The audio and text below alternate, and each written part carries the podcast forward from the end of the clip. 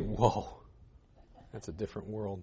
Appreciate your pastor and uh, just thankful for him and his wife and family and um, the friendship that we've had uh, for a, a, number of years now. And thankful for your church, the lighthouse that you are in the area, and all that God's doing here. Ephesians is an incredible book. How many of you have read through the book of Ephesians before? Raise your hand. Uh, no doubt, as you've read through the book of Ephesians, you've been encouraged, you've been challenged. Uh, probably it's been a, a, time in your life when you read the book of Ephesians uh, that you noticed that you probably took some steps of growth. And uh, man, the book of Ephesians is just rich in help for every Christian. Um, and so we're going to uh, we'll discover a few things about the book of Ephesians this morning. But before we get into it, let me just give you a little bit of background. Uh, many of you know about Paul. Uh, Paul the apostle was a great, at one time, a great persecutor of the of the early church, wasn't he? Uh, those of you that know Scripture, Paul was one that he preached. Uh, he went about as Saul of Tarsus, as a devout Jew.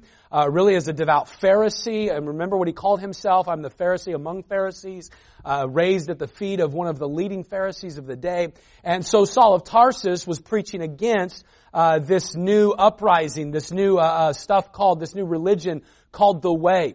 And of course you recall Acts chapter number 8 and 9, Saul of Tarsus on his way to Damascus to, uh, no doubt to uh, uh, bring people into jail and see Christians killed for their faith, and yet on that journey he meets Jesus Christ. And I hope you remember the day when you met Christ. I hope you remember the time when you received Jesus into your life. Paul did that. Acts chapter number 9 and we recall the Bible tells us that God just did a transformative work in the life of Saul of Tarsus. He would become Paul. Now he's, now he's no longer a persecutor, now he's a preacher of truth. And the scripture, the book of Acts, records for us really the journeys of Paul from Acts chapter 13 all the way to Acts 28. It's, it's three different trips that Paul took ministering to people and reaching people and church planting and seeing literally thousands of people come to be saved. Well, the year is 53 AD, or about that time, and Saul of Tarsus, or now Paul, he would come to a town called Ephesus. You can read about it in Acts chapter number 18 as Paul travels on one of his missionary journeys, his second to uh, Ephesus. He just kind of comes there and he stops there for probably about a week. But then he leaves, goes to Jerusalem, takes care of some business, and then on his third missionary journey, Acts 19, records for us Saul of Tarsus or Paul coming into Ephesus. God would use Paul in an incredible way in Ephesus. If you know the story, uh, Paul would spend a number of months there over, over a year and a half.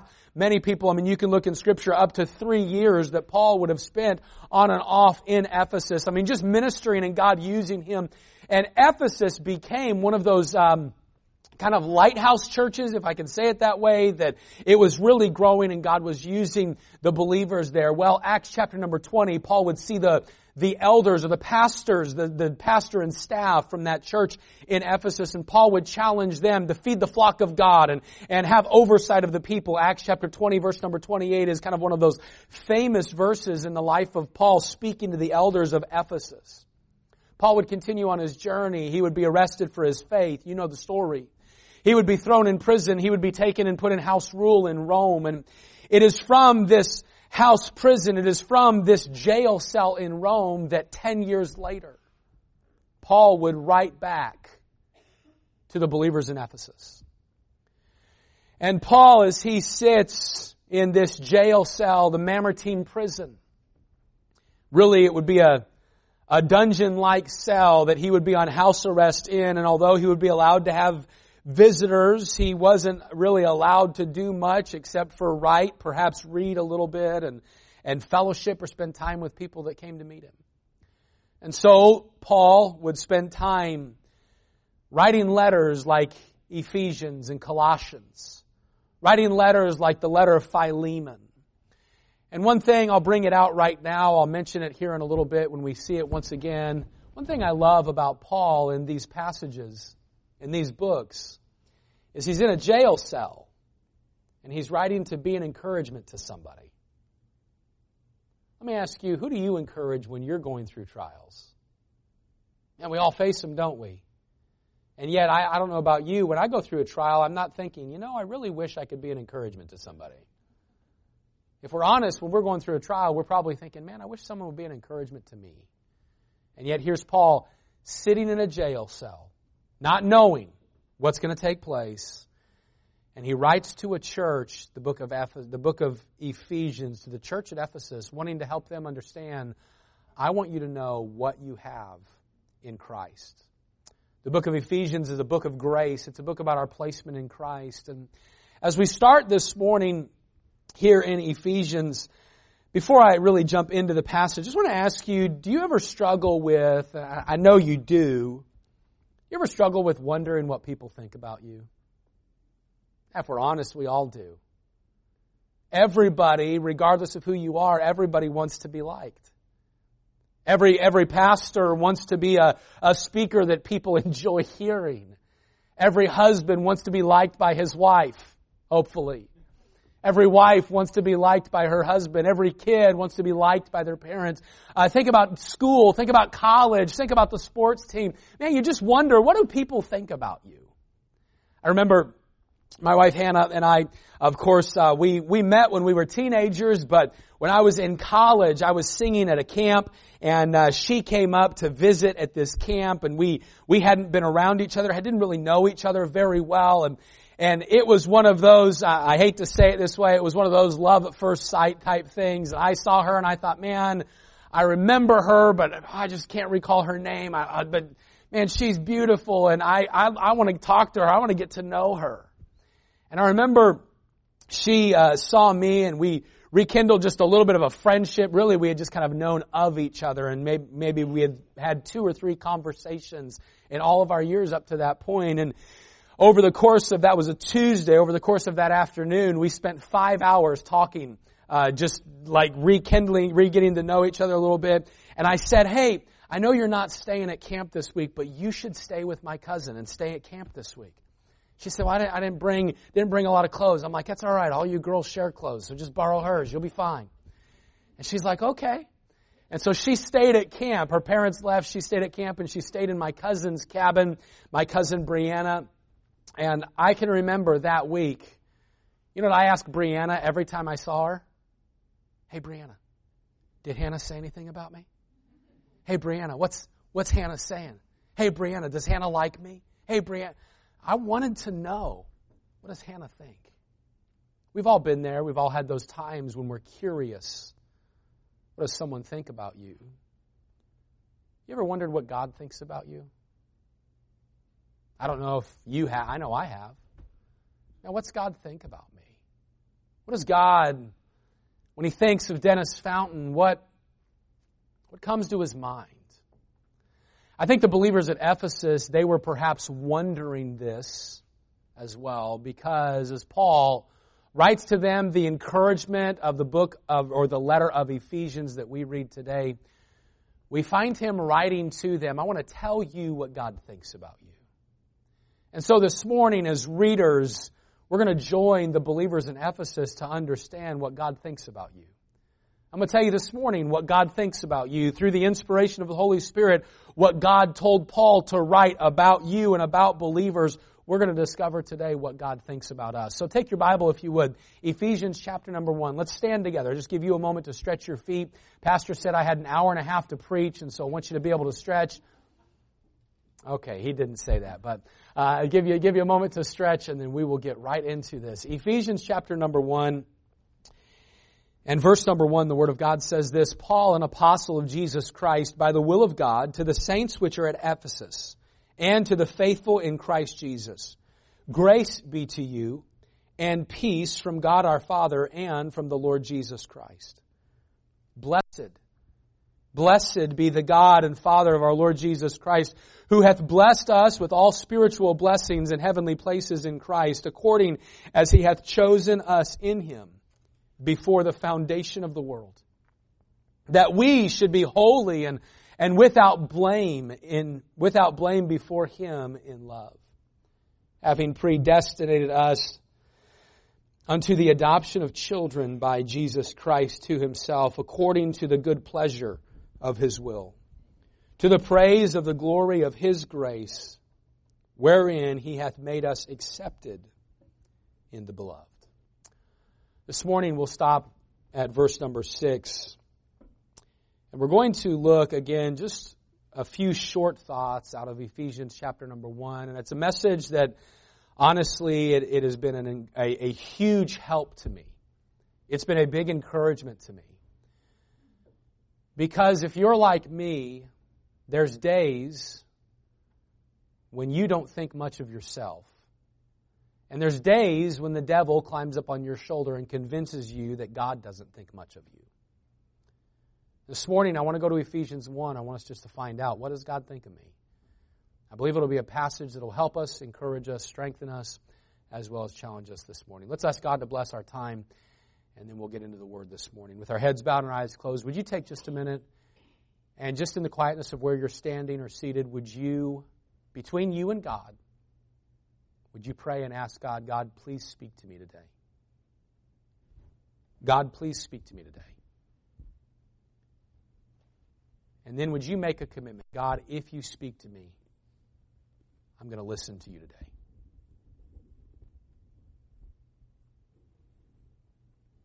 Dear Lord, we come before you. We thank you for your word. We thank you for how you use it in each of our lives. And we thank you for how you want to use it today. And Lord, I pray that as we go through the word this morning, I pray that you would help us. I pray that you would just use the message today to speak to each of our hearts. Lord, we don't want, I, I don't want to speak this morning as just a man. I want to be used by you. We don't want to hear my words today. We want to hear from you. And so I pray, Lord, that you would speak in a very special way. Pray for every single person, every de- decision that needs to be made, that you would help with that. For those with us online, for those that are with us, whether in person or online, that don't know you as Savior, would you help today be that day where they put their faith and their trust in you? And God, we again just thank you for the opportunity to come, for the, the blessing, the music, the time to worship. We pray that you would use this time. It's in Jesus' name we pray. Amen. You go ahead and be seated. As we come to these few verses in Ephesians chapter number one, I just want to bring out three simple thoughts of what God thinks about you, what God thinks about me, what God thinks about anybody who believes in Him. I want you to notice, first of all, today, the thought that God, He adores you. God adores you.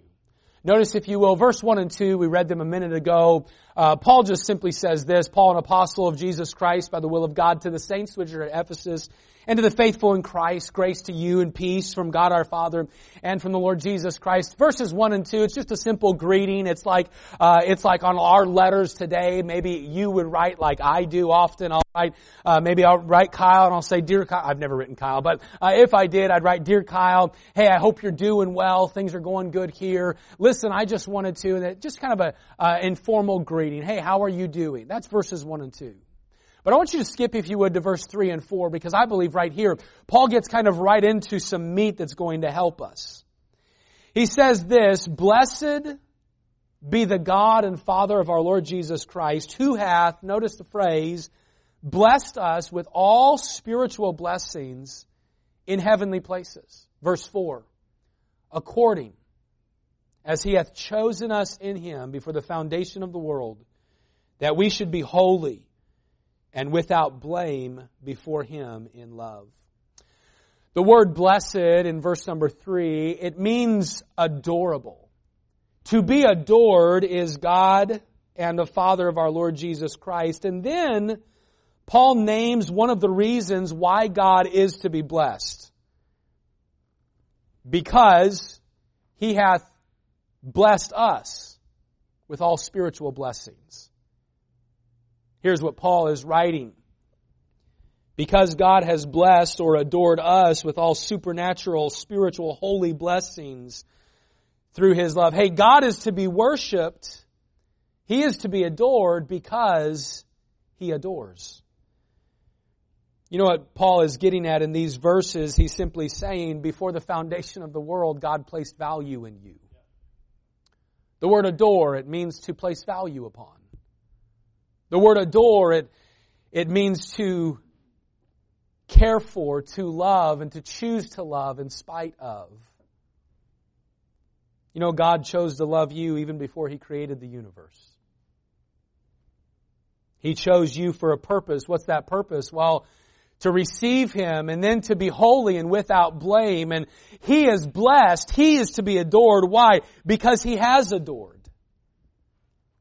God values you and He desires for all of humanity to be, for all of humanity to be saved. That's how much God values all of humanity. Don't let somebody take a verse like some of these verses and tell you that God picks and chooses who will be saved because God does not pick and choose who will be saved. The Bible says in 2 Peter chapter 3 and verse number 9, the Lord is not slack concerning his promises as some men count slackness, but is long suffering to usward, not willing that any should perish. Listen, but that all should come to repentance.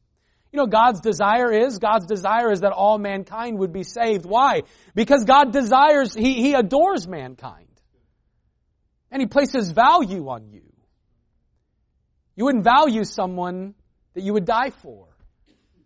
And He values people that He dies for, and He sent His Son, Jesus Christ, to die for us, and because of the value that He places in our life, he would send Jesus Christ. I mean, as His perfect only begotten Son, He would send Christ into the world to die for the sins of the world. We know for God so loved the world. That word love, man, it's a similar word to this word blessed, to adore. Man, God said, I love you so much. I don't want you to spend eternity separated with, from me. And so God, what did He do? He created a way.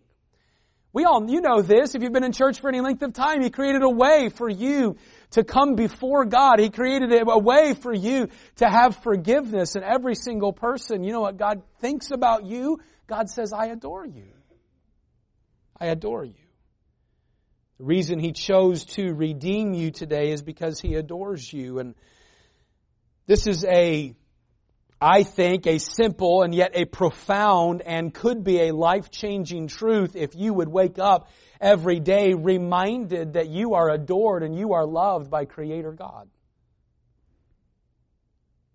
But can I tell you that it's not because of you? He doesn't love you because you're something special. He doesn't love Dennis because Dennis is something special. No, I have nothing to offer God. No, He loves us because He is love. God who created you, who created all of this universe, the ruler who, man, this is so crazy, the ruler who rules over everything, he says, I place value in you. 1 John 3, 1, behold, stop, pay attention. Hey, hey, look up here, John says, behold, pay attention to what manner of love the Father hath bestowed upon us that we should be or could be called the sons of God. Hey, just stop and bask for a minute in the fact that you are loved by the King of Kings and Lord of Lords. God loved us before we were even alive. He made a way for us to be holy and without blame before Him, a plan to redeem us. He did all of that when we were being formed. Psalm 139 verse 13 through 18. Just listen or you can turn there if you'd like, but listen to how the psalmist wrote about the adoration, the love that God had for us. The psalmist talking to God, he said, For thou, God, thou hast possessed my reins. You've covered me in my mother's womb. I will praise thee for because I am fearfully and wonderfully made. Marvelous are thy works and that my soul knoweth right well. My substance, who I was, my character, it was not hid from thee when I was made in secret and curiously wrought in the lower parts of the earth. Thine eyes did see my substance. You saw my individuality and my character, yet being unperfect, sinful, in thy book all my members were written, which were in continuance were fashioned when as yet there was none of them. How precious are thy thoughts also unto me, O God. How great is the sum of them. If I should count them, they are more in number than the sand. When I awake, I am still with thee. Man, the psalmist said, even before I was born, you saw my character, my substance, my individuality, my sinfulness and yet your thoughts, your good thoughts toward me, those, that word thoughts, it means purposeful thoughts, your planned, planned out thoughts for me is more than the sand of the sea. And God adores you. 1 John 4:19 we love him why because he first loved us. That play, that phrase he first loved us it means he's the originator of love. Love originates with him.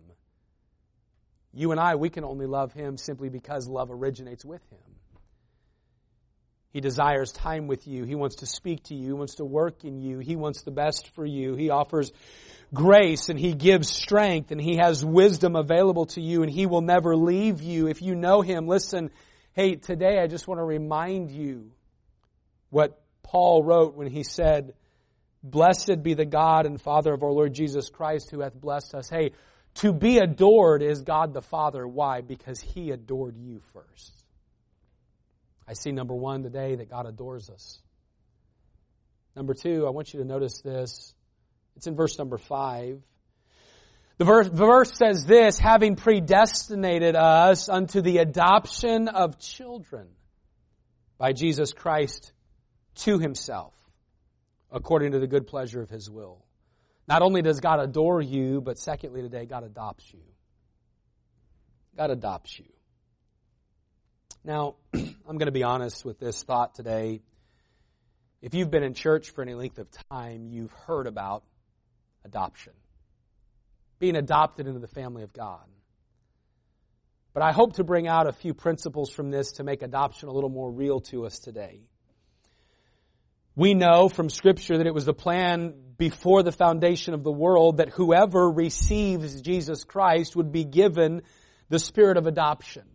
He determined before we were born that if we received him, he would adopt anyone who believed into his family. John 1, 12, but as many as received him, him, to them gave he power to become the sons of God, even to them that believe upon his name. It was God's design, it is God's purpose, it is God's pleasure to not only adore and love us, but if we receive him, he adopts us. Now, what Paul does is he takes a minute to remind these believers that God gives them this spirit of adoption. Now the truth of being adopted into the family of God carries some very great significance with it for the believer. Because here's why. You don't get into God's family by adoption. We are born into the family of God. It's new birth that brings us into the family. Okay, don't miss it and follow it. Stay with me today. Regeneration, new birth. When you trusted Christ as Savior, the phrase is you were born again. You were given a spiritual birth. We are born by water, physical birth. We are born by the Spirit, spiritual birth. But when we're born again, God also places upon us adoption. Well, why is that? I, I wondered that. I've always wondered and, and thought, well, what is the difference between being born into and being adopted by? One man wrote it this way, adoption is the act of God by which he gives those who are born into his family an adult standing in the family. Do you know what adoption brings with it? When someone is adopted into a family, they are given a name and they are given instant, oh, this is so good. They are given instant access to everything that belongs to that family. Now, to the readers and, and, to you and I living in American culture, this, this will not, it doesn't make much sense just the way that it's written. But to the readers in Ephesus, it would make huge sense because if you're born into a family, let's say you're born into a very wealthy family. Even today, we have some of these rules in America, but if you're born into a, a wealthy family, when you turn 15, you can't, you can't state your claim. You have to wait until a certain age, don't you? You have to wait until, if, I mean, if someone dies and you have an inheritance, what do the courts do? Hey, wait until they're 18. That's, that's, uh, that's by birth. Adoption, they had the similar laws, but when someone was adopted into the family, the age didn't matter. They could inherit the blessings immediately. Do you know what the great thought is about being not only born into the family of God, but adopted by the family, by, adopted by God? Is the fact that when you receive Christ, you have a new birth, but you have adoption, and with the adoption comes every spiritual blessing from God. What does that mean? It means that the moment you're saved, you have the same access to God that Pastor Haynes has. It means the moment you're saved, you can have the same wisdom from God that the person who's been saved for 40 years has. You don't have to wait to hit some certain uh, uh, uh, point to grow. Now, do we all continue to grow? Yes, but it's not like God. Uh, okay, how many of you have teenagers that have their license? Anybody? So our Dennis, he just got his license a bit ago, uh, a few months ago. But you know what I had to tell Dennis? Like when he was like 15 and he's like, hey dad, can I take the car and run to the store? I'm like, no. Why? You don't have your license.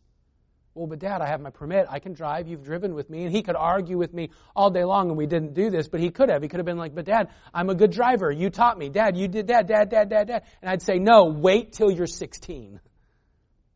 Why? Because you have to hit a certain age before you get that blessing. Can I just tell you this morning that with God, God doesn't say to you and I, hey, I'll, you know, I'll do that, but why don't you wait till you're 16? Think about wisdom. If any of you lack wisdom, let him ask of God, which giveth to all men liberally and upbraideth not, and it shall be given him. I don't know about you, but I need God's wisdom, and I don't want to wait until I've been saved for 30 or 40 or 50 years. I need God's wisdom today hey, grace or strength to get through trials. I don't know about you, but I don't want to wait until I've been saved for five years to get God's grace. No, no, no. I want God's grace today. I want God's grace right now. I want God's grace in the moment. And you know what Paul is writing to them? Hey, don't forget that you've been given, you've been predestined. God made it that if you were, if, for anybody, whoever would receive Jesus Christ, they would be given the spirit of adoption. What's that mean? Instant access to God instant blessings. Instant blessings from God. God is not hiding from you until you hit some certain growth point. No, all of the riches in Christ are available to all who believe because we are adopted. Now, this morning, maybe, maybe I'm, I do a poor job of conveying it to you, but adoption is a huge deal because adoption places value on someone who otherwise seems forgotten. In our culture, adoption is a beautiful picture of selfless love, isn't it?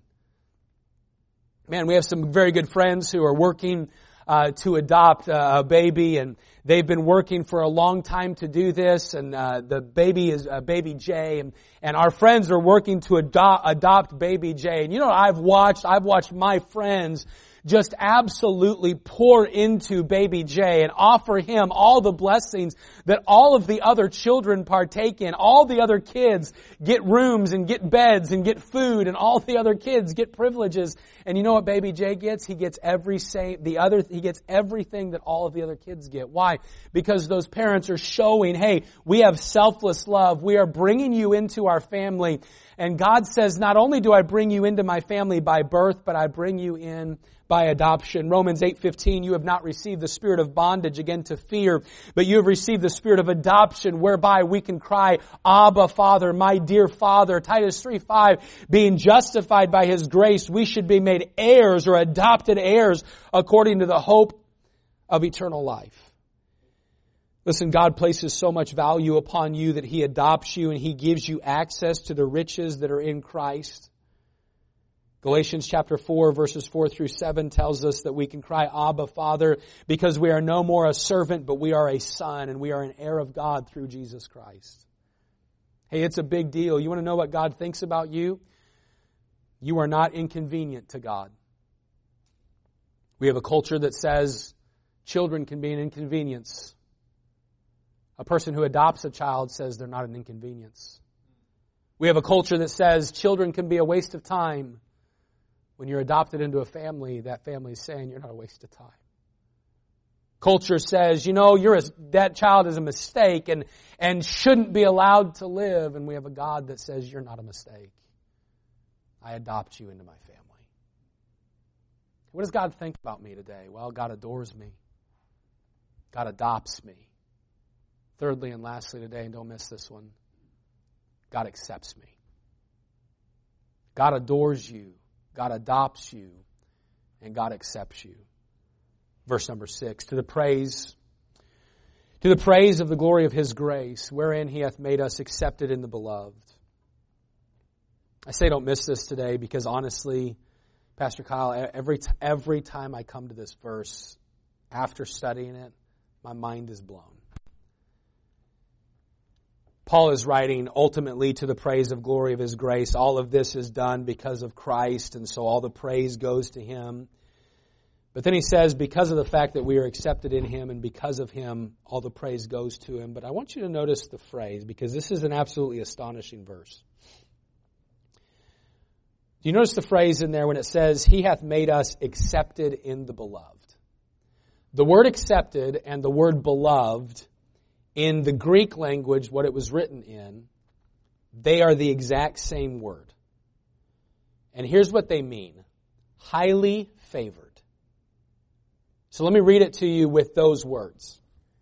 Wherein he hath made us highly favored in the highly favored. It's the same word, it's the same meaning. And so Paul says, God deserves a lot of praise because you are highly favored because you are in the one who is highly favored.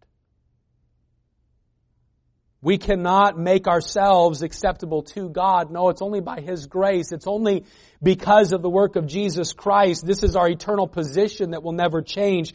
This is why, this is why God could say, I will never leave you nor forsake you. This is why uh, John could write that we are in the Jesus' hand and His hand is in the Father's hand and no man can pluck us out. Why? Because we are in the beloved.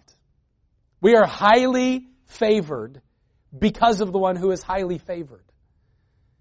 I would, I would want to do it this way. Dennis, come here. Dennis and Micah, come here real quick. I want to, I want to kind of give you a picture of this and just, uh, I mean, I wish I could, I wish I could demonstrate it for you in the way that, that I think. But if this is us, if this is us, the Bible tells us that Jesus, He is, He is wrapped around us, right? He, I, no, not like that. He is wrapped around us. Uh, uh, he, he is the one who highly favors us. But Jesus, He is highly favored by God. And so here's what Paul is saying, like, you are highly favored because you are in the one who is highly favored. And no man will pluck you from that. And I, I think today that what a lot of Christians need to remember is I am this guy. I am the one that I don't deserve to be in God's presence. But because of Jesus Christ, because of His work on the cross, God, oh, this is so good. God no longer looks at you and sees you. God looks at you, but He sees you through His Son. And so He accepts you. You are now highly favored. You now have status before Him. You now not only are adopted and not only are born into his family, but you have an, you are an heir with Christ. You know what that means? It's like same position. You say, well, Pastor, that, that, that could be heresy. I'm not the same position as Christ. No, no, no, my friend.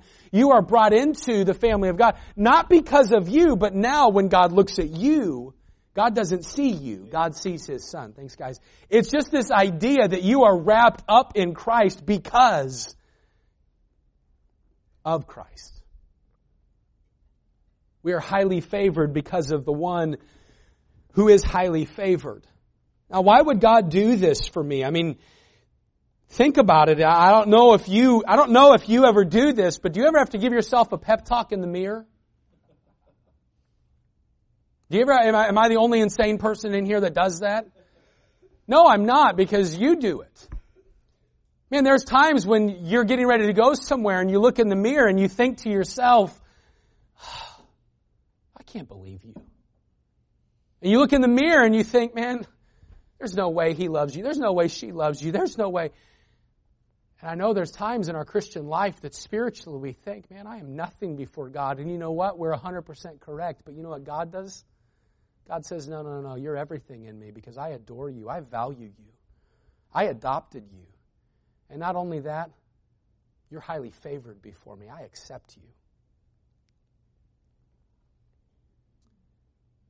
I am nothing before God. I have nothing to offer God. I bring nothing to gain for God. And yet, all of these spiritual blessings are mine. All of the favor, all of the inheritance, all of the good, it's all made possible because of Jesus Christ. And the fact is, that you are highly favored because Christ is favored. 1 Timothy 2, 5 through 6, there is one God and one mediator between God and men, the man Christ Jesus, who gave himself a ransom for all. Colossians 3, 3, you are dead, but your life is hid in Christ, with God, or in, with Christ in God.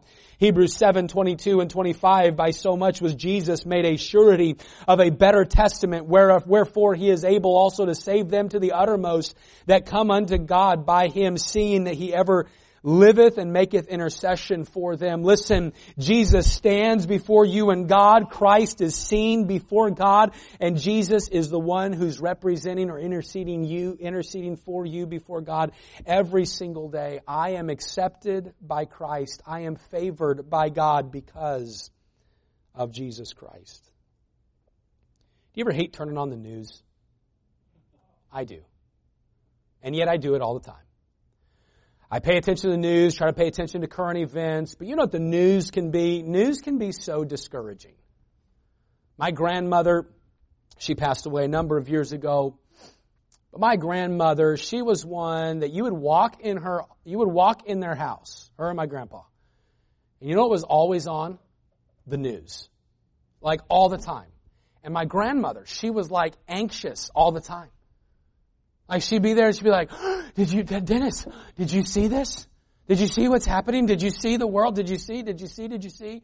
And my grandpa, Grandpa Hank, he'd just be there. He'd just look at me and roll his eyes. He'd be like, she's doing it again, man. I walk in, I'd grab the remote and she'd go, don't change it. We might miss something. Hey, you know what? I'm like, Grandma, change it. The, the news is discouraging. We have a lot of discouraging things in this world. And we have a culture, this is crazy we have a culture and we have a, a, a, um, a, product in our culture and people. Do you know what they want to solicit to? They want to solicit to your failures. Hey, buy this new makeup product because you're not good enough without this makeup. Hey, buy this new, buy this new coat because you're not good enough without this new coat. Hey, buy this new pair of work boots because you can't really accomplish jobs with this pair of work boots. Hey, you need to buy these sunglasses because everybody who's cool has these sunglasses. Buy this gaming system because you have to have the newest and the best. And you better, you better get that new, you better get that new update. Make sure you have more V-Bucks. Make sure you can, whatever the, the gaming thing is. What, listen, culture just solicits to imperfections. The world can be filled with discouragements telling me I am not good enough. The world can be filled with so many things telling me that, telling me, listen, telling me that I don't measure up. The world can be filled and culture can be filled and the voices of this world can, can fill my mind to tell me I am worthless and I am pointless. But you know what God says to you today? You are not worthless. You are not pointless. I adore you. I love you. Man, you are not worthless. You're not pointless. I adopted you. If you've received me into your life, man, you're adopted into my family and you're not not worthless. You're not pointless. Why? Because I highly favor you. I accept you. But not because of you. I accept, I accept you because you've accepted my son. While this world can be filled with tons of discouragement, you know it'd be healthy for the Christian? To get back into the book of encouragement. Now, I don't know where you're at in life. I've met some of you. I know your names. Out of people in here, Pastor and Mrs. Haynes are the two that I would know the most. But even them, I, I don't know Pastor Haynes' heart right now. You don't know my heart right now. But I'd venture to say that every single one of us live in a discouraging culture and we fight discouragement. Every one of us do. My dad passed away in October. My dad used to say this. He would say, as you go around, just show people Jesus and encourage them because you never know what someone's going through. Can I tell you this today? I don't know what you're going through. You don't know what I'm going through, but God does, and God says to you, I care about you. God says to you, I adore you. I've, i place value upon you. God says to you, if you've received me, you, you get all the spiritual blessings. They're all yours. You don't have to wait. I give you access to me today. We can come boldly before the throne of grace that we might obtain grace and mercy to find help in time of need. And God says, listen, I accept you. I completely accept you. Not because of you. I accept you just the way you are. I don't know what you're going through, but I know that this week, if you're like me, I know this week I'm going to be face to face with my enemy. And this week, the devil's going to climb up on your shoulder, and this week, the devil's going to say, How dare you? The devil's going to say, you, you did what? God, God doesn't love you. The devil's going to say, I, I can't believe you would say that to your spouse. Look at you. Wait, wait, you're, you claim to be a Christian and you, you're doubting me? Or you're doubting God? Hey, a real Christian wouldn't doubt. Hey, a real Christian wouldn't struggle. Hey, a real. The devil's going to do that, isn't he? This week, you know what I want to encourage you to do? Go to Ephesians 1 and just put it right back in the devil's face. Hey, devil, you're not going to discourage me this week. Why? Because God values me, God adopts me, and God completely accepts me. All because of Jesus Christ. And so I close with two challenges today. Number one, this week as discouragements come, will you remember what God thinks about you? Just ask the Lord, God, help me this week to remember what you think about me. Help me this week to remember that you place value upon my life. And then number two, number two, would you ask God, God, since you think all of these things about me, God, would you help me to value you like you value me? God, would you help me to live for you like an adopted child?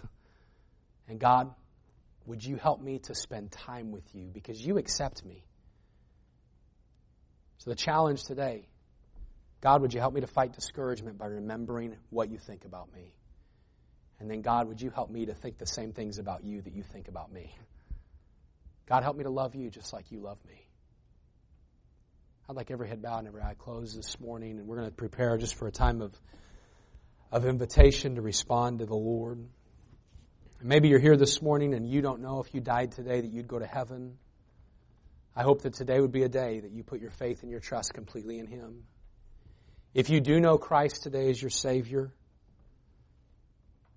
would you make those two decisions? Would you today just pray and ask God, God, would you help me?